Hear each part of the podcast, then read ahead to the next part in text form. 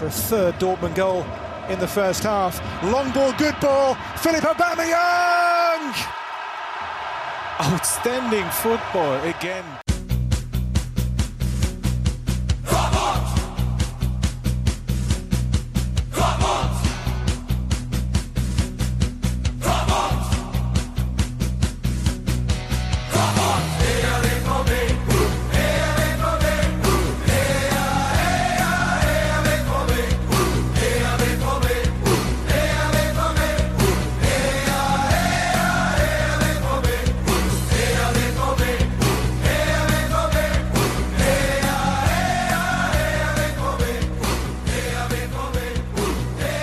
Hello, all, and welcome to the Yellow Wall podcast. No, your ears do not deceive you.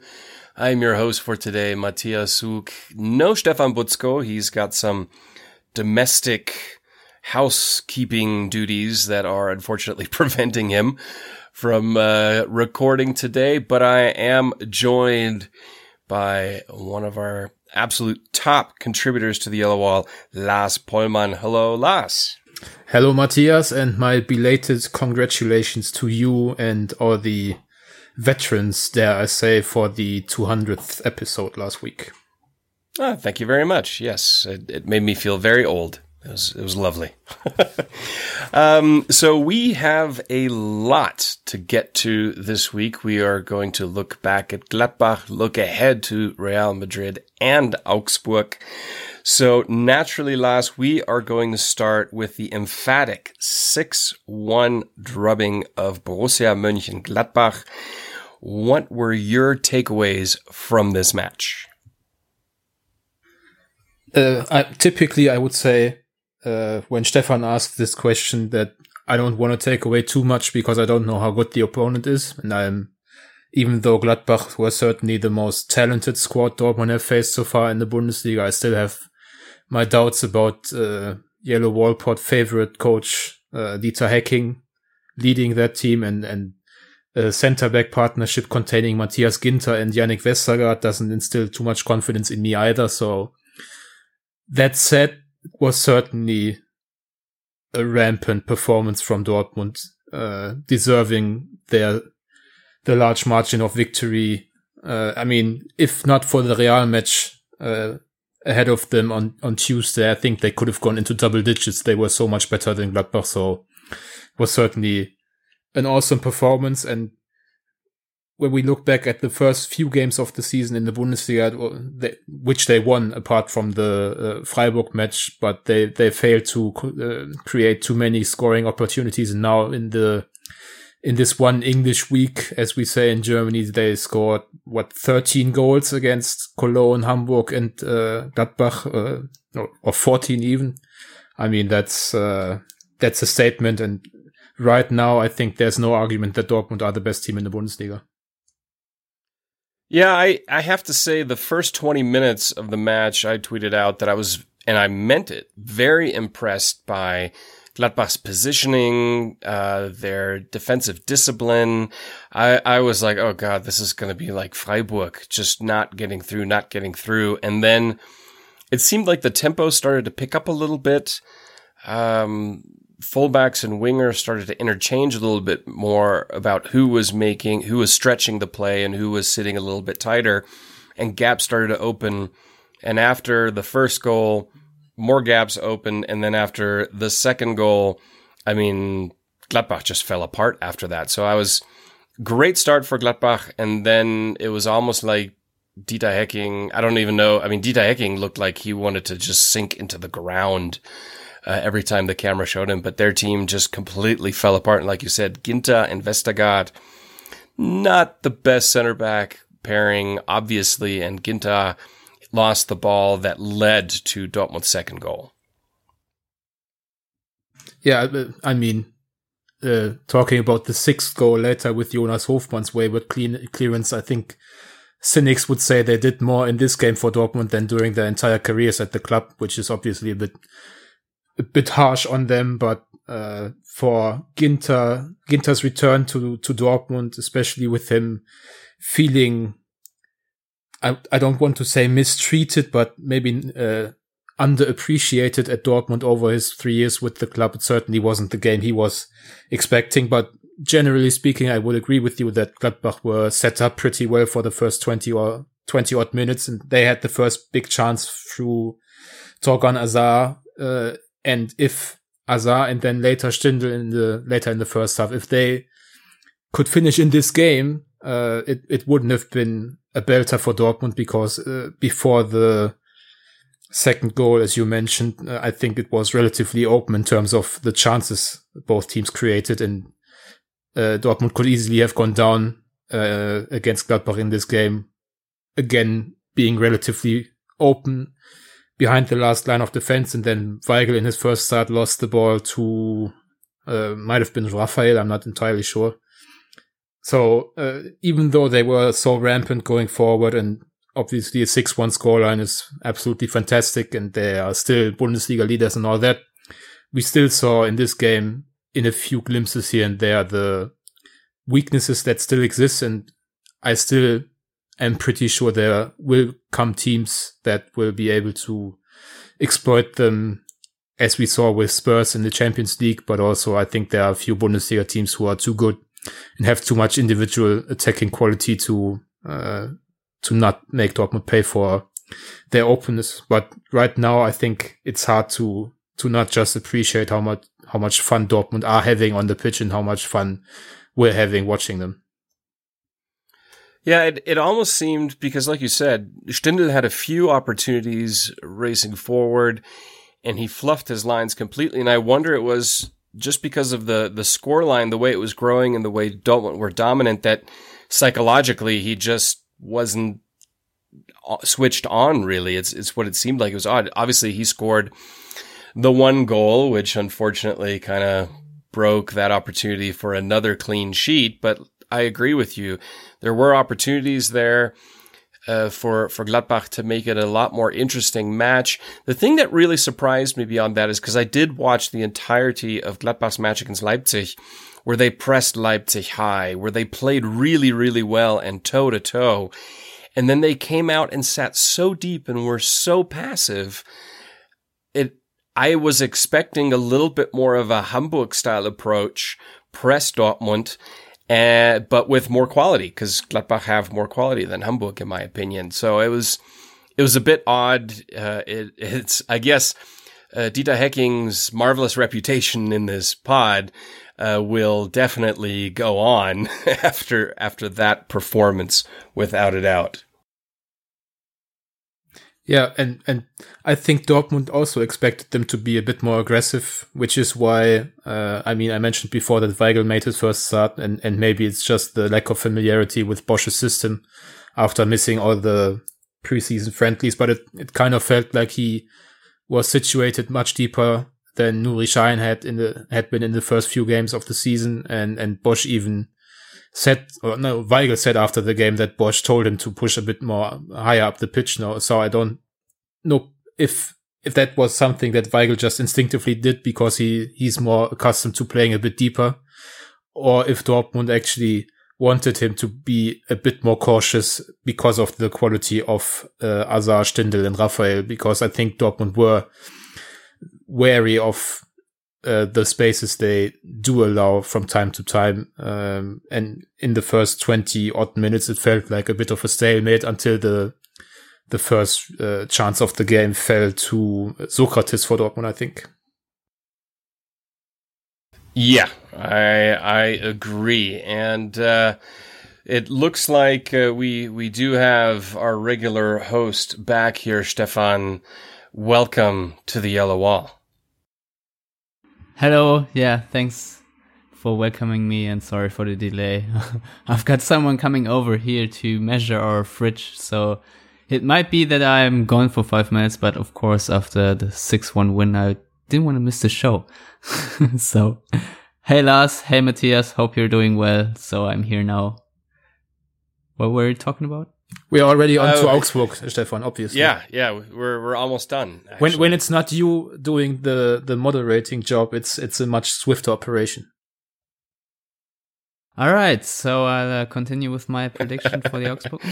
No, we were uh, actually coming, I guess, towards a, a final discussion on Gladbach, and uh, figured might as well put in your two cents. You know, we already talked about that we were a little bit surprised that Gladbach were passive in the sense of they didn't press Dortmund quite like they did with Leipzig, but the first 20 minutes they looked really, really good uh, defensively, and after that they kind of fell apart. Ginter, of course, playing a role in that. Hecking's tactics playing a role in that, of course. And um, but Lars pointed out uh, once again that Dortmund were vulnerable to counterattacks if Gladbach would have been a little bit more focused. Stefan, what were your thoughts on this match? Obviously, six goals are always great, but not everything was 100% perfect.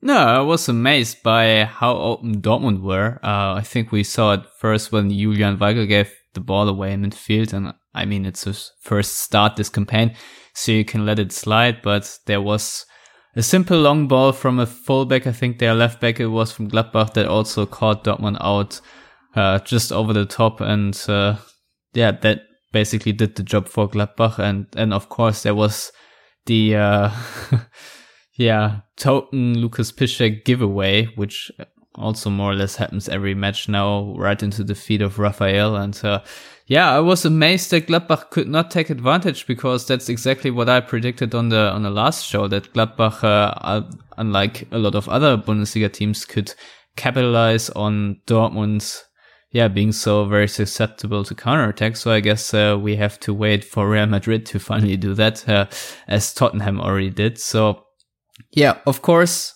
the 6-1 win was great, but Dieter Hecking said after the match that uh, his side could have easily also scored five goals. And uh, yeah, that's that's a bit telling. So I think as emphatic as the win was, uh, we both have to raise our fingers, Mr. Lars Pollmann and I, being the Matthias Sammer on this podcast, and, and say that this game could have easily went in a whole nother different direction.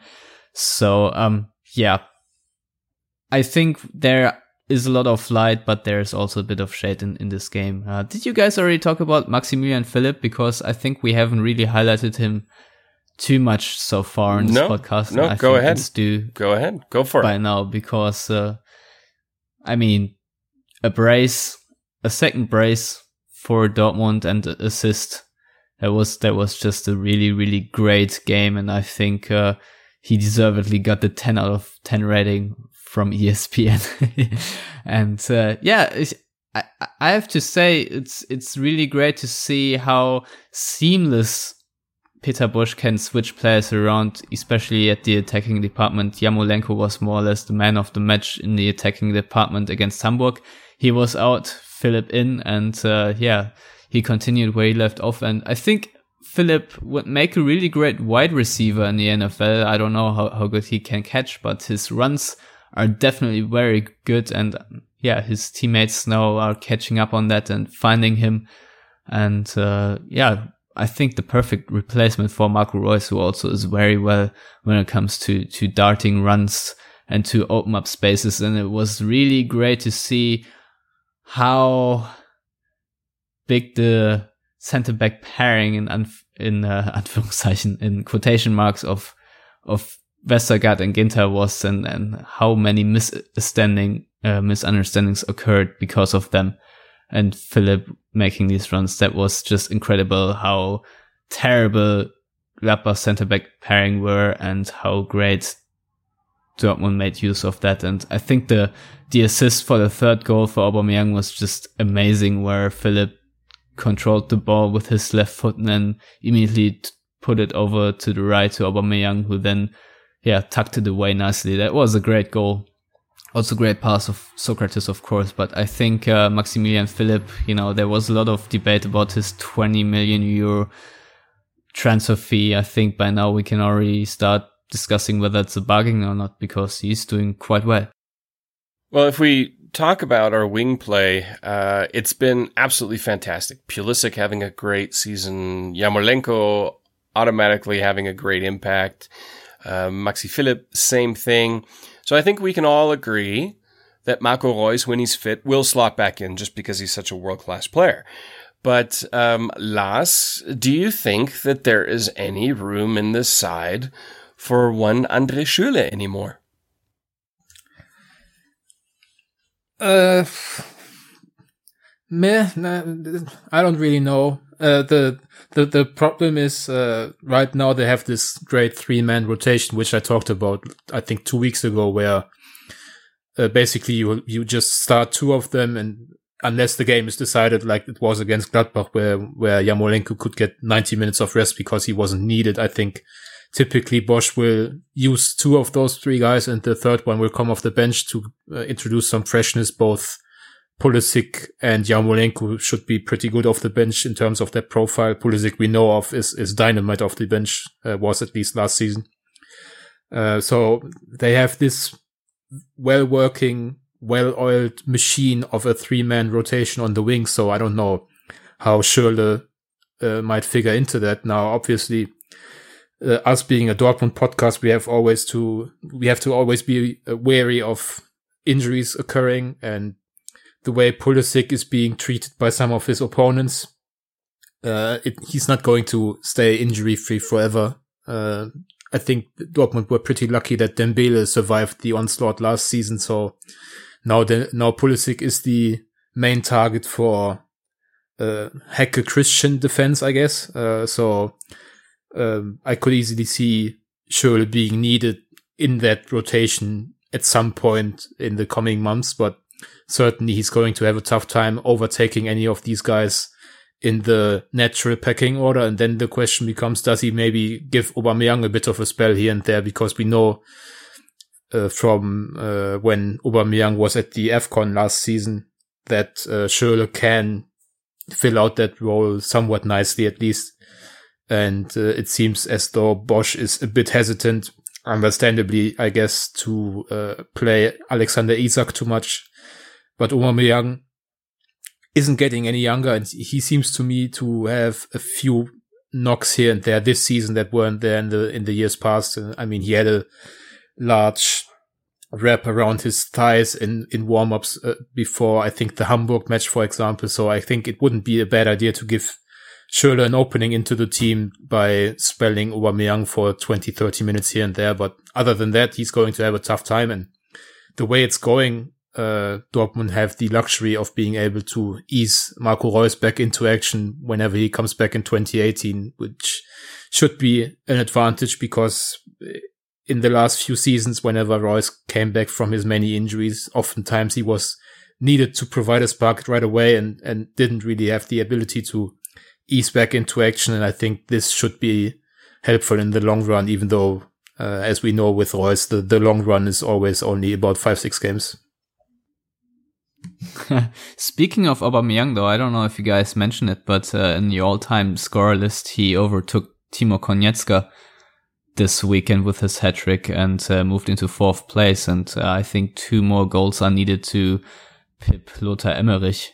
So uh, it's just amazing to see what kind of CS Aubameyang is moving by now. I mean, of course, he has the best team around him. I, I would say in, in terms of being provided scoring opportunities, but still, you know, he is doing very well for Dortmund. And, uh, yeah, uh, what, 27 goals now until he has, uh, beaten Michael Zorc's record of uh, having scored the most goals for the club. So that's actually not unrealistic that Pierre-Emerick Aubameyang this year will uh, become Borussia Dortmund's top scorer of all time. I mean, we're, you, you said he's playing with the, the best teammates or whatever, but I think the most uh, impressive stat or, or thing about this uh, scoring rampage that Aubameyang has been on since the winter of 2015 or so is that he's doing it uh, for the for the third straight season with the third supporting cast. First, he was benefiting from the likes of Mkhitaryan and Gundogan. Then he had the the great relationship with uh, Ousmane Dembele last season, and now it's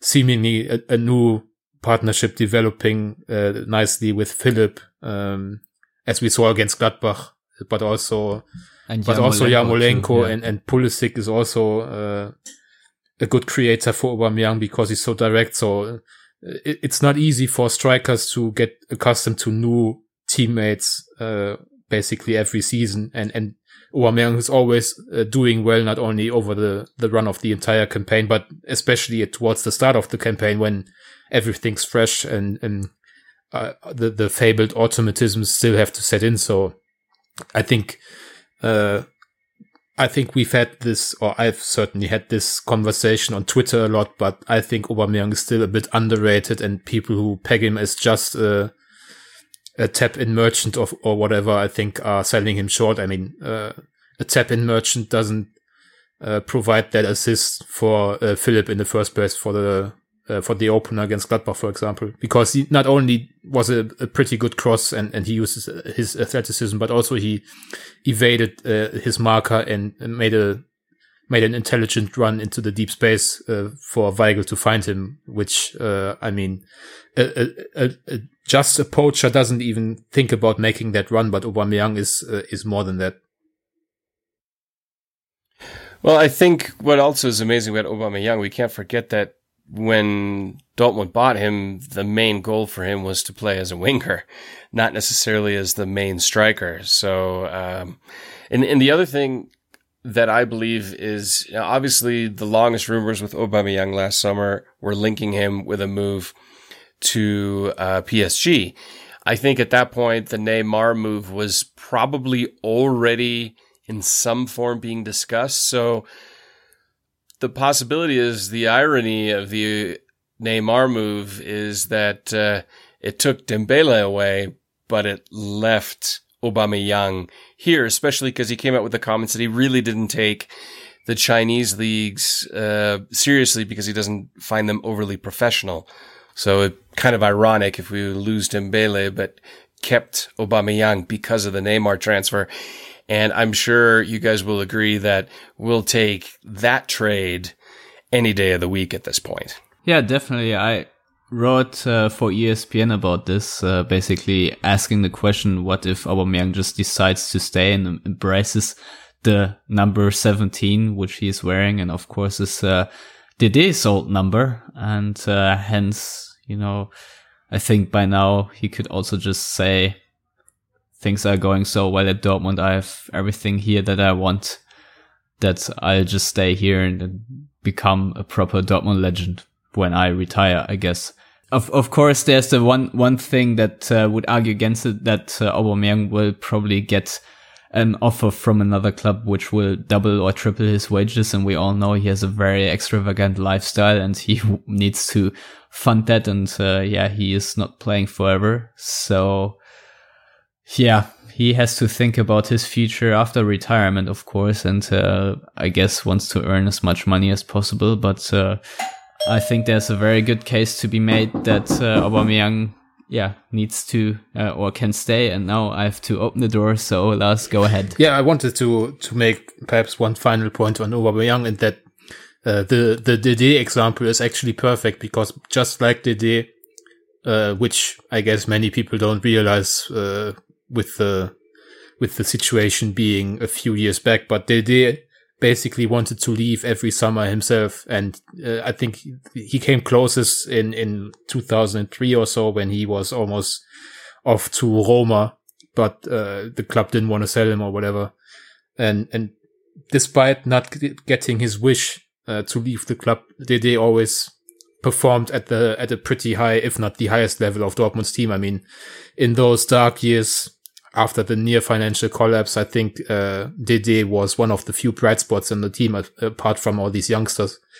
Uh, and and it's actually a perfect analogy for what Aubameyang is doing, even though obviously Dortmund are playing on a higher level. But he wanted to leave. We know for a fact that he did uh, in in this summer.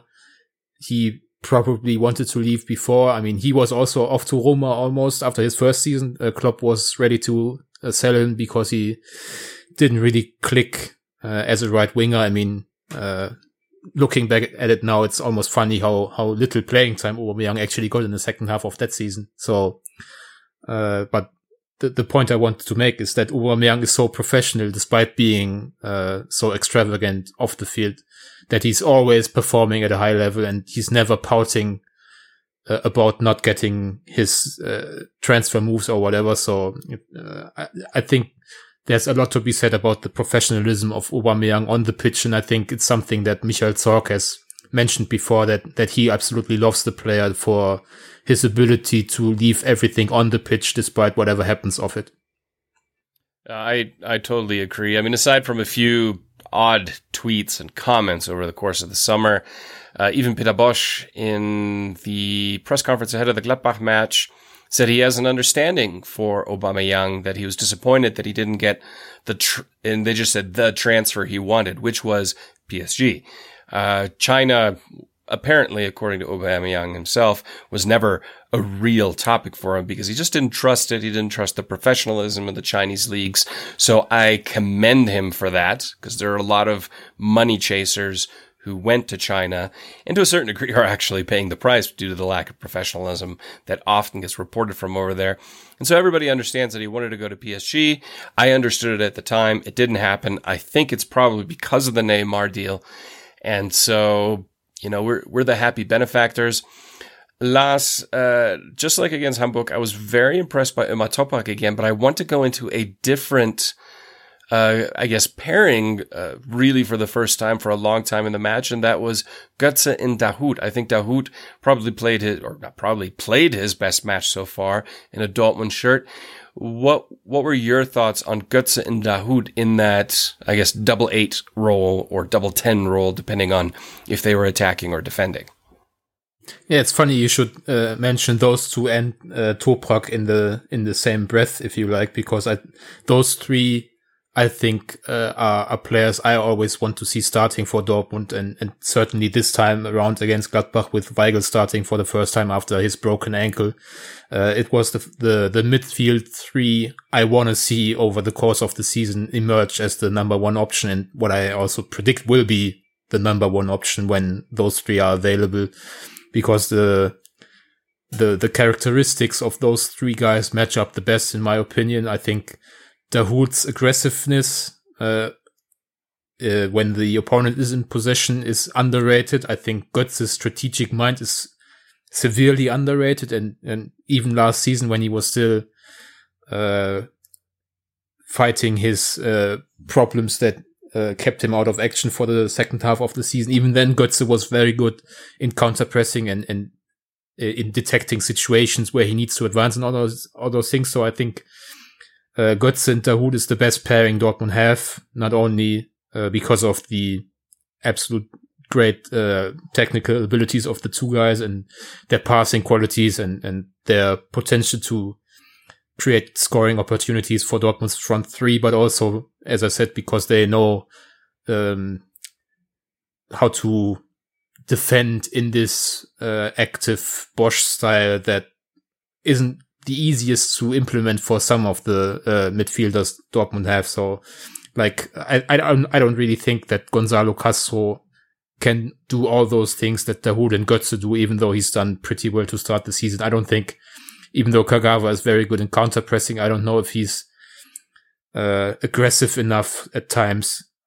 I don't know that he has the the passing range from deep to play those positions the same way. So, yes, I, I'll ultimately, I, I want to see that midfield three of Weigl, Dahoud, and Götze, especially in the bigger games. And uh, I'm not sure we'll, we'll see that again against uh, Real just because Bosz has rotated a lot uh, in those positions. But I think down the road, especially towards the meaty end of the season in 2018, I think those three are the way to go.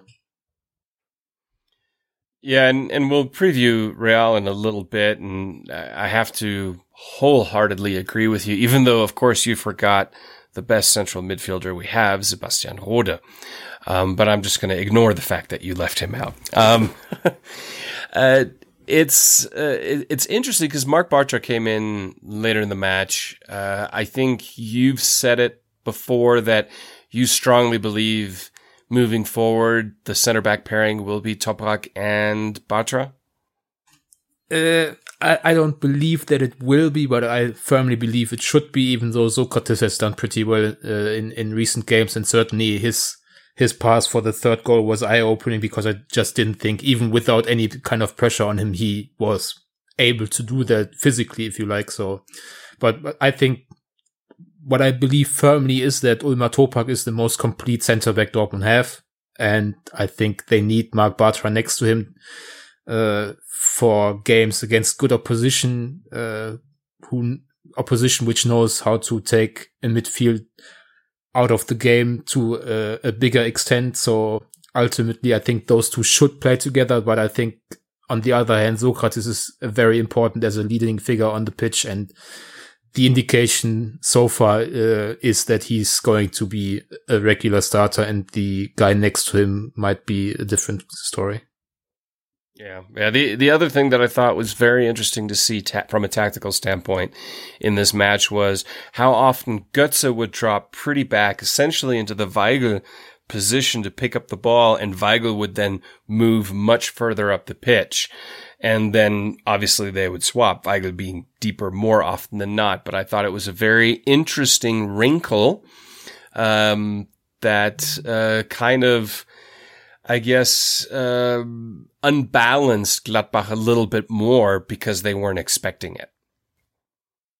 Yeah, and and as I said uh, earlier, Weigl was told by Bosz to push higher up the field after 20 minutes or so, and and you could see uh, that he lacks a bit of familiarity, as I said, with this system and and what it requires from central midfielders. I mean, uh, Toprak had uh, 180 touches or so in the game, and, and, and Weigl only had 70 or 80, I think. Or it certainly wasn't uh, what we saw under Tuchel basically all the time with Weigl at least being very close, if not the outright leader in terms of touches. So uh, I think he's going to take some time to to adapt to that against even better opposition than Gladbach, but after shaking off that early rust, I think uh, Weigl was was actually excellent in the game. Not only his pre-assist for the uh, first goal, his his own goal, which was uh, quite a neat finish for a guy who's never scored a Bundesliga game before uh, goal before.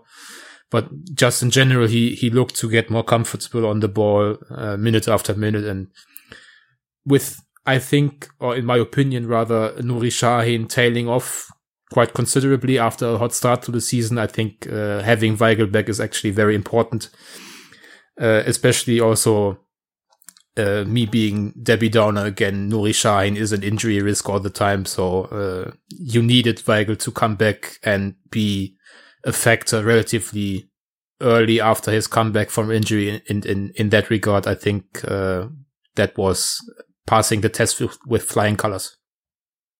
Yeah, and I think going along those lines, also showing that Götze can also drop that deep and kind of work almost like a a composer of the Dortmund orchestra from a deeper position where he can see more and pick out more things uh, with uh, and Weigl or whoever would play in those roles, rushing ahead of him, creating gaps. I think that's that's even even better because Weigl is great, but Götze is much better in terms of vision and, and passing and stuff like that overall, in my opinion. But um, we have now spent 30 minutes talking about this match, and we still have two more matches to talk about. So, Lars, do you have anything more you want to add about this match, or shall we move on to uh, preview the Augsburg match?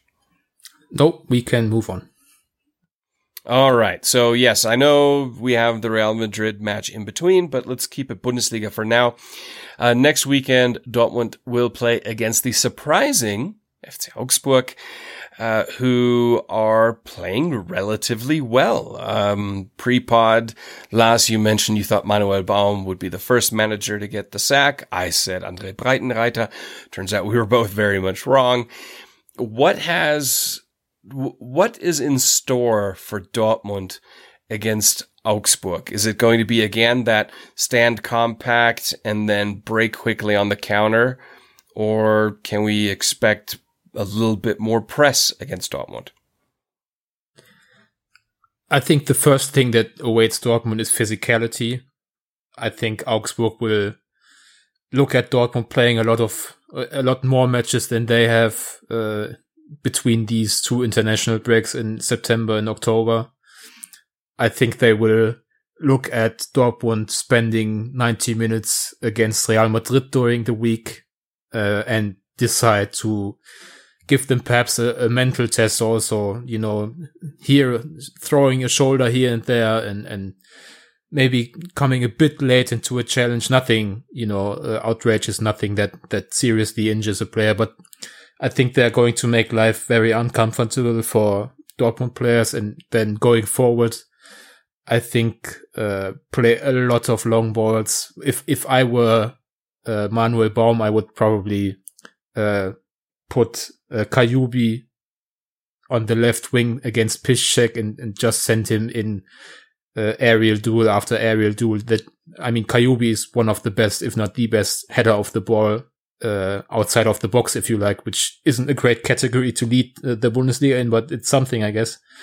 Um, especially last season, it, it, felt like that was their uh, most successful attacking move to just lump it forward to Caiuby on the on the left wing, and and he can either uh, control the ball for players uh, coming up the pitch, or you know flick it on towards uh, Finnbogason in this case, who has been running relatively hard in terms of his uh, finishing. So I don't know how much individual quality there actually is in Augsburg's team. Uh, I haven't seen too much of them this season but uh, just the way they are playing above expectations so far this season will also mean that they'll enter the game with a lot of confidence. Uh, and as I said, with Dortmund playing so many more games uh, than than Augsburg in a relatively short span of uh, of time, I think it's going to be a very tough game. Yeah, I, I have to agree with you there. Finnbogason, uh, you know, he's got a lot of speed he he is known to fluff his lines a few times, uh, so hopefully that will return. Rani Khedira is actually playing quite well for Augsburg. Uh, they picked him up from Leipzig coming into the season. Of course, he's Sami Khedira's younger brother. Uh, Manuel Baum historically has always been a fan of the 4-4-2 and, and midfield pressing and that physical style that you talked about. I think it, it really depends. Well, first of all, taking everything into account that everyone's going to be healthy and depending on who plays against Real Madrid tomorrow or today, probably when this comes out, this probably come out on the Tuesday. We're uh, recording on a Monday. It'll be interesting to see. Do you think it would behoove Bosz and Dortmund to maybe send out someone like Castro, who's maybe a little bit more of a physical presence than say a Götze or a Kagawa in that sense that you have that in, in the central area, knowing that he's not the playmaker and any one of those players. Or do you think Dortmund should try to match physicality with physicality? Yeah, I think all things being equal, they would probably just uh, pick their best 11, which in my opinion, as we talked about earlier, would include Dahoud and Götze in those positions. But you obviously have to take the uh, Real match into account and presumably uh, at least one of Dahoud or and Götze will will start. I would assume that at least. So uh, it might be asking too much of them. I mean, Dahoud is a very young guy, which sometimes gets forgotten, and and Götze, with his issues, hasn't been playing. Uh, you know, the, the, that three day rhythm, if you like. So I think it makes some sense, uh, depending on the, the Real match. And obviously, uh, the the lineup there, the outcome, how physically taxing that game actually is. But uh, in theory, it would make sense to uh, bring Castro in there because, as you said, he's he's quite combative uh, in comparison to to Götze. I think Dahoud's actually uh, it, it's an underrated quality of him. He has a bit of a of a tough streak to him. He he likes to uh, you know get in the tackles and, and whatever, but uh, certainly this game might call for uh, freshness above everything everything else. So it sounds like we have Stefan back. Stefan, what do you expect ahead of uh, or in the Augsburg match with Dortmund? How do you think Dortmund should approach that match? yeah, I, I would totally agree with Lars. Uh, just get as many fresh legs in the lineup as possible because Augsburg so far have proven very well that they can defend and that they can counterattack as well. So yeah. And I, I think I would I would say Manuel Baum and his team they have shown pretty well that they can analyze their opponents very well and find weak spots. And so I, I mean, they will have a whole week to prepare, prepare for this match.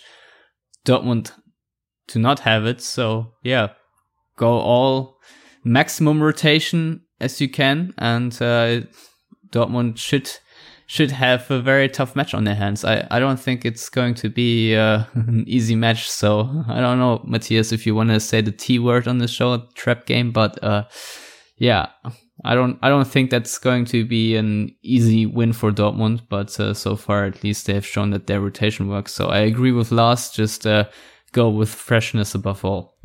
I I don't think it's the trap game. I think the trap game was the one that we just won 6 1. Honestly, that was the one that I saw marked on the calendar went, ooh, that could, that, that could be the one that, that, uh, trips Dortmund up just because at home you expect to win.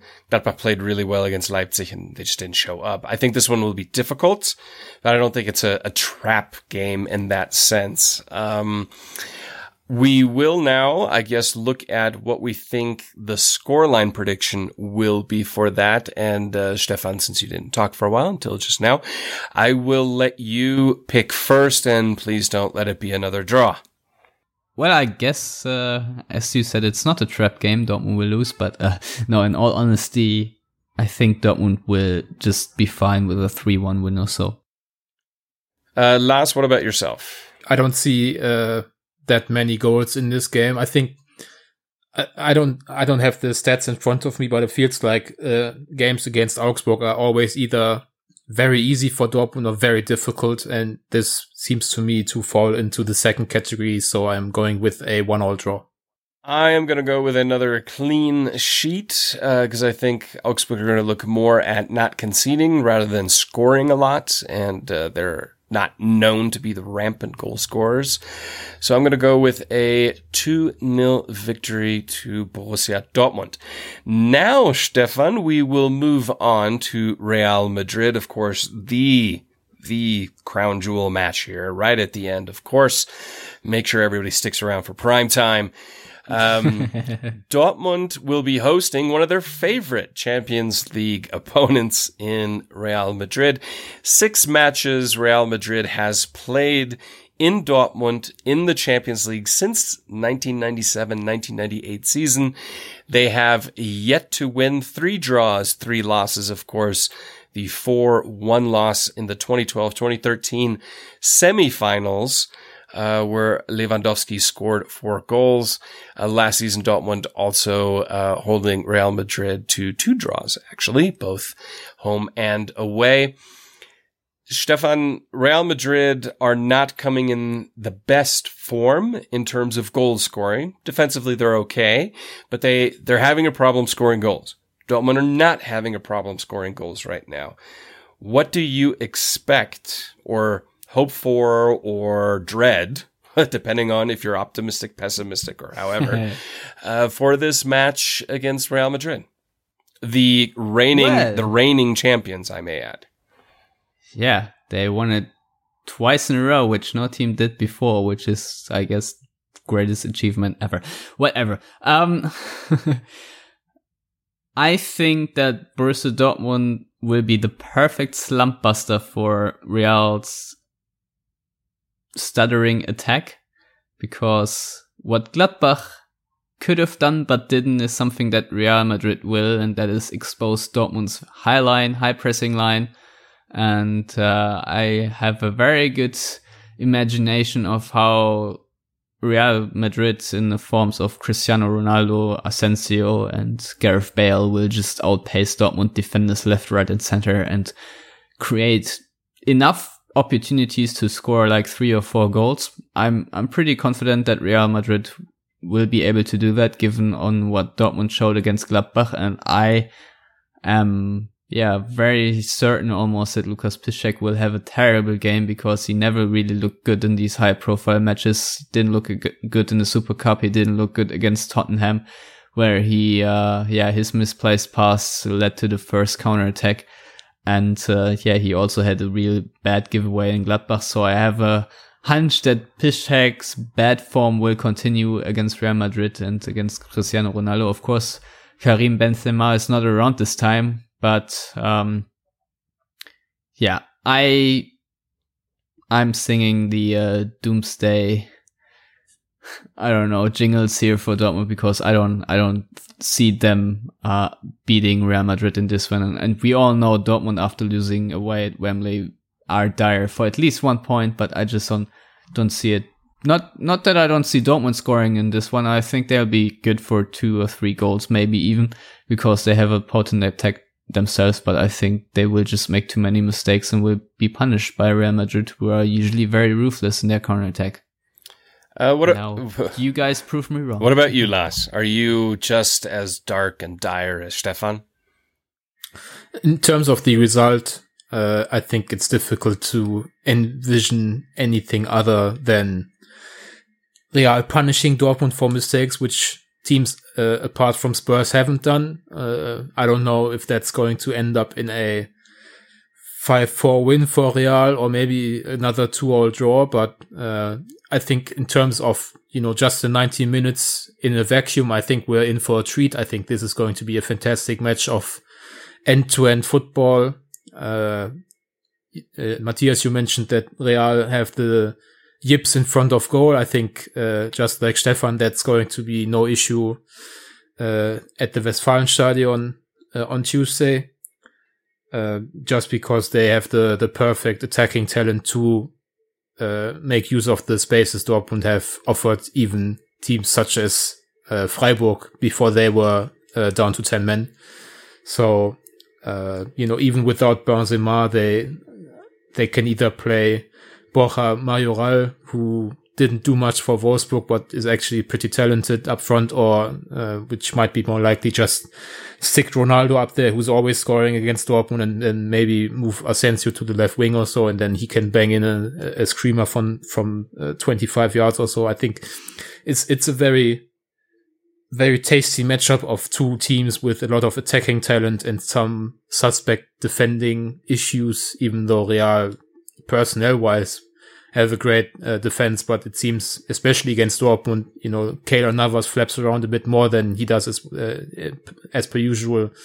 Uh, Sergio Ramos oftentimes a bit, a bit of a headless chicken against Dortmund. It feels like almost, uh, Varane hasn't always looked great against Aubameyang, even though he's one of the few defenders who can sprint with him. So just, I don't, I, I'm, I'm probably just going to watch the game and not think about the the consequences with Spurs presumably beating uh, Apoel in the other match of the the group stage. I, I'm I'm just going to enjoy the 90 minutes and and what I assume will be a, a, a nice attacking spectacle. And I think uh, I said after the the Tottenham match, if if this is a season of transition in Europe and Dortmund drop dropped on to the Europa League it, it it wouldn't be the end of the world uh, for me. I think this season Dortmund should really focus on the Bundesliga because it seems there might actually be a title race this season with uh, Bayern not looking overly convincing and you know the entire Ancelotti thing uh, swelling uh, up to the point where everybody kind of assumes he's going to be gone uh, by May uh, at the latest. So I think if this is a season, as I said, that Dortmund don't make it to the to the knockout stages, that isn't uh, the the worst thing in my opinion. I I would actually agree, and uh, if I may add quickly, we've seen it in a two-all draw at the Westfalenstadion last season, where I took a great Andre Schürrle goal to to draw level in the end. Said Zidane Zidane was not afraid to. Uh, yeah, basically set up his side very defensively and just wait for counter attacks and for Dortmund to make mistakes. And I think right now they uh, are poised to make some more mistakes as they did in that game where Dortmund looked overall very mature and uh, still got uh, yeah punished for for a couple of mistakes. So uh, yeah, I think I think uh, with Zidane and Real Madrid being very comfortable on playing on the counter attack, it's it doesn't bode well for Dortmund. Sorry, Matthias. Well, I mean, we've had your horrible pessimism that I'm just going to ignore. Um, uh, Lars is realism. So I guess now it's my, my time for, for optimism. Um, a few little things to keep in mind. I have watched Real Madrid this season Uh, they have won three times, drawn twice, and lost once. So overall, not a good start to the La Liga season. They're already seven points behind Barcelona. So unless they win both Clásicos and Barcelona stumble, the title race is almost done in Spain at that point. Um, and they, they aren't scoring goals. I watched the match against Deportivo Alaves, who are winless, bottom of La Liga and they had their opportunities. They actually drew level. Um, I almost said Barcelona, Real Madrid, uh, fluffing their lines quite often. Now the overall record is bad, but they've actually won every single match they've played away from home so far. For me, I also see goals in this on both ends, also because, and this is important, they will not have Marcelo at left back. And overall, when we look at the attacking prowess for Dortmund this season, it seems the a lot of the stellar um, assists and so on have come from the right side, whether it's Yarmolenko, Pulisic, or even Aubameyang's assist for um, for Philipp against Gladbach. So I think uh, they are definitely vulnerable. Real Madrid. All the pressure is on Real Madrid, especially after not performing well in La Liga so far, they're going to feel even more pressure to do something in Dortmund, something they've never done before, and that is win. Um, there's some discontent. It's still a little open whether or not Tony Kroos will play. As Zidane said, he may, he may not, doesn't know just yet. And um, I, I, think this match will be won on the wings. Uh, like you said, I, I think Dortmund obviously are susceptible to the counterattacks and you know you're not playing against Andre Hahn or Marcel Risse. You know you're playing against Gareth Bale and Cristiano Ronaldo, probably the two best uh, attacking wingers who can score goals in football right now. So.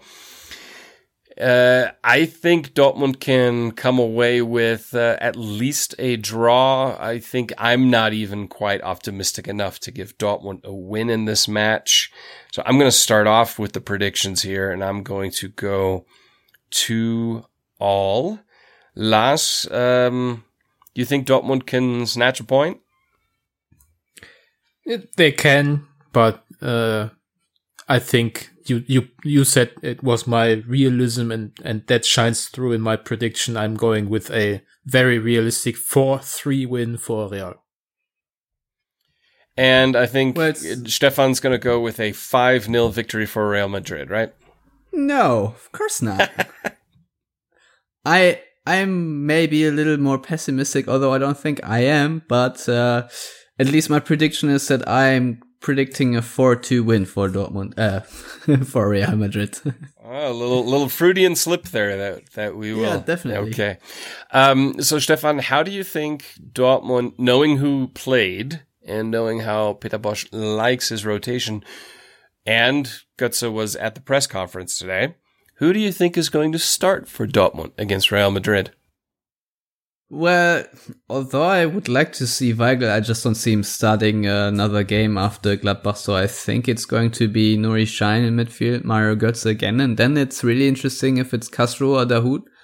I actually think that the uh, partnership of Götze, Dahoud, and Weigl has worked extremely well against Gladbach, and I think in the future we will see more of that. But uh, I can see Bosz going with Castro there, so I would expect Sahin, Götze, and Castro to start in midfield front three. I think there's little doubt about Yarmolenko returning into uh, starting up lineup. Then uh, Aubameyang, of course, is uh, given, and then I think Pulisic will also stay in there. So uh, yeah, and in the back line, I don't know maybe we'll see the same that played against Gladbach with Toljan on the left uh, and Sokratis and Toprak in the center. Although I would like to see Toprak and Bartra for once, but I don't know if that's uh, something uh, you would try out for 90 minutes against Real Madrid. So it's gonna be uh yeah Piszczek too. Lars, before we end our preview of Real Madrid, what do you think is kind of the the key area. Now, obviously, we're going to be susceptible to counterattacks, and they will happen. I think that's a given. But what do you think is the key area that Dortmund have to win in order to get a chance of getting a draw or winning the match? It's a bit of a lame answer, I guess, but set pieces.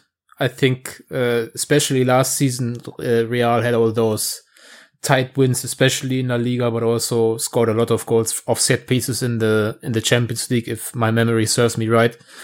So you know, when when you're up against such a high quality team, the, the first thing I always want to see is don't give away any easy goals. Don't make it too easy on the opponent. So don't allow Sergio Ramos uh, a free header. Uh, don't let, I don't know, uh, Ronaldo be alone at the, at the, uh, at the far post and all those things. So if you don't concede off a set piece, uh, that's the first step. And, and I mean, I'm not, uh, I'm not even going as far as saying Dortmund should score off set pieces because that doesn't happen all too often. But I think, as I said, if, if you can keep them out from all those corners and the, the free kicks, Piszczek and Zagadou slash Toljan will probably have to give away against uh, the the incredible wing play of Real, then then that might be the difference between my uh, gloomy 4-3 and a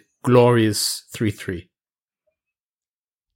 All right, that's fair enough. Uh, do you guys have anything more to add to the Real Madrid Take match? out Modric. Modric. Well, yeah. Aside from that, yeah, well, good luck. Good luck yeah. with that. Good luck with that. Yeah. that's kind of like Gladbach being able. well, to take back in the day, it was easier with with Xabi Alonso. Like, right, that was uh, the the key under uh, Jurgen Klopp back in the day when he just took Xabi Alonso out of the match pretty much, and that stifled Real Madrid pretty well. But nowadays, with Casemiro, Kroos, and Modric in there, it's not as easy anymore. That is correct. It's kind of like uh, Löw saying, "Hey, we get rid of Messi, we can beat Argentina," um, and it's kind of the same way there. But no Xabi Alonso. It's significantly different um, Real Madrid than when Mourinho was there. So, are there any other topics you guys want to discuss here before we head out? Uh, I just want to predict that because of Real's midfield three, I think uh, Shinji Kagawa is actually going to start. And I think uh, he's going to have the unenviable task of running at the base midfielder all the time, basically. So whether that's uh, Kroos, Modric, or Casemiro, I think he's going to give uh, an all-out performance for 60 minutes and then be taken off. Stefan, anything to add on your side? No, I think that's a solid prediction from Lars. So, uh, yeah, we'll see what happens. But uh, yeah, don't don't don't at me if Dortmund do well. Oh, no worries. I I think you will be the first one to be happy if you are completely incorrect. So yeah, uh, I've been I've been uh, wrong before, and I will be wrong again. That's all I'm gonna say. let's just hope you're really wrong tomorrow. Um, so with that, I think we can head on out. Lars, thank you for joining. How can people get in touch with you and uh, I guess read your great work? They can follow me on Twitter at Lars Pollmann and my written work right now mega exclusively on yellowwallpod.com. So, uh, in lieu of payment, maybe you want to slip a few bucks to our uh, Patreon site. Huh? There you go. There you go. Very subtle. Nice. Well done. Uh, Stefan, how can people get in touch with you and catch up on your latest football writings? Well, they can uh, find me at Stefan Buczko, and if they want to read my theory on why Real Madrid will absolutely pounce Dortmund tomorrow, they can do that on ESPN FC. So, yeah, thanks for slipping me into this show, although it was a bit chaotic. Happy editing on my side, I guess, but uh, thanks a lot for doing it so well again, Matthias, and of course, as always, Lars. It's almost like an old shoe, really. You don't you don't forget how to ride a bicycle, et cetera, et cetera. So uh, myself, you can find me on Twitter as well at Matthias Suk. Um, and maybe in future, a few more written pieces here and there for the Yellow Wall and a few other websites. You can find all of us on Twitter, or at least the entire show, um, at Yellow Wall Pod. You can also get us on Facebook, Yellow Wall Pod. Go to yellowwallpod.com for the latest writings. You can catch the uh, show on iTunes, SoundCloud, and Stitcher. And yes, we thank all of you who have contributed on Patreon forward slash yellow wall. And uh, please go there again if you would be so kind. And I guess that concludes it for this week. And until next time, please stay safe and we will talk to you soon.